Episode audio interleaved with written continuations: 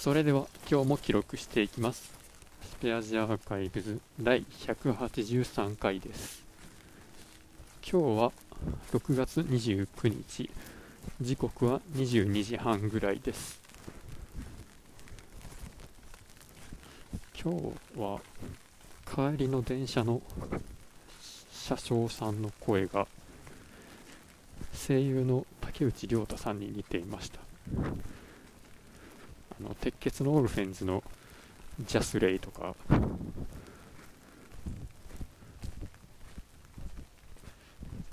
イドイン・ベイレットの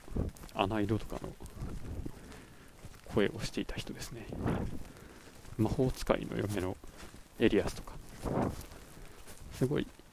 低い声の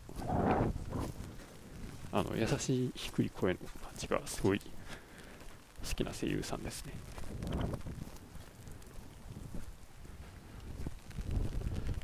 まあ、今日は新入社員の3ヶ月間の研修が終わって、まあ、その、まあ、僕のいる島のその新入社員がですね、まあ、研修を終えて、まあ、7月から関連会社に出向するんでそれの壮行会的なやつをノンアルコールでちょっとやっていました。まあその研修3ヶ月間はですね社内のいろんな部署を転々として業務をちょっとずつ見ていくみたいなことをやってたそうなんですが、まあ、その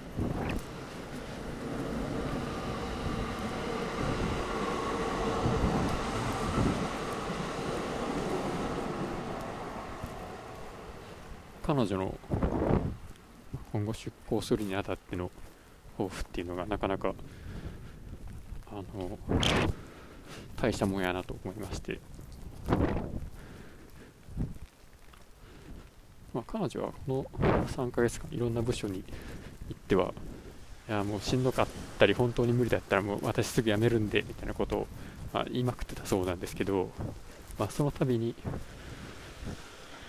あじゃあうちの部署おいでよみたいなことをいろんな人に言ってもらったらしく、まあ、それを繰り返すごとにですね、まあ、戻る場所がたくさんできて本当に良かったですみたいなことを言っていました。自分が新入社員だった頃には全くそういう発想もなくてですねまあそういうやり方もあるんやなっていう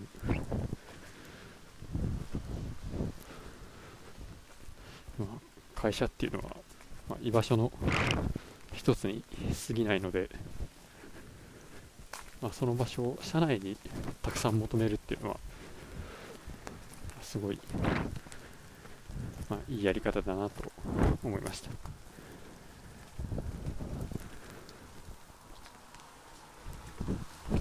まあ、自分の場合は、まあ、この今の場所以外のところでも特に行きたいと思わなかったしっていうのがあって社外に場所を求めたわけですが。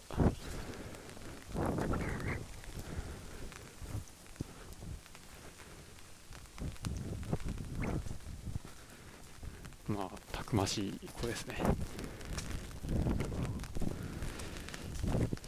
ということで今日は終わります。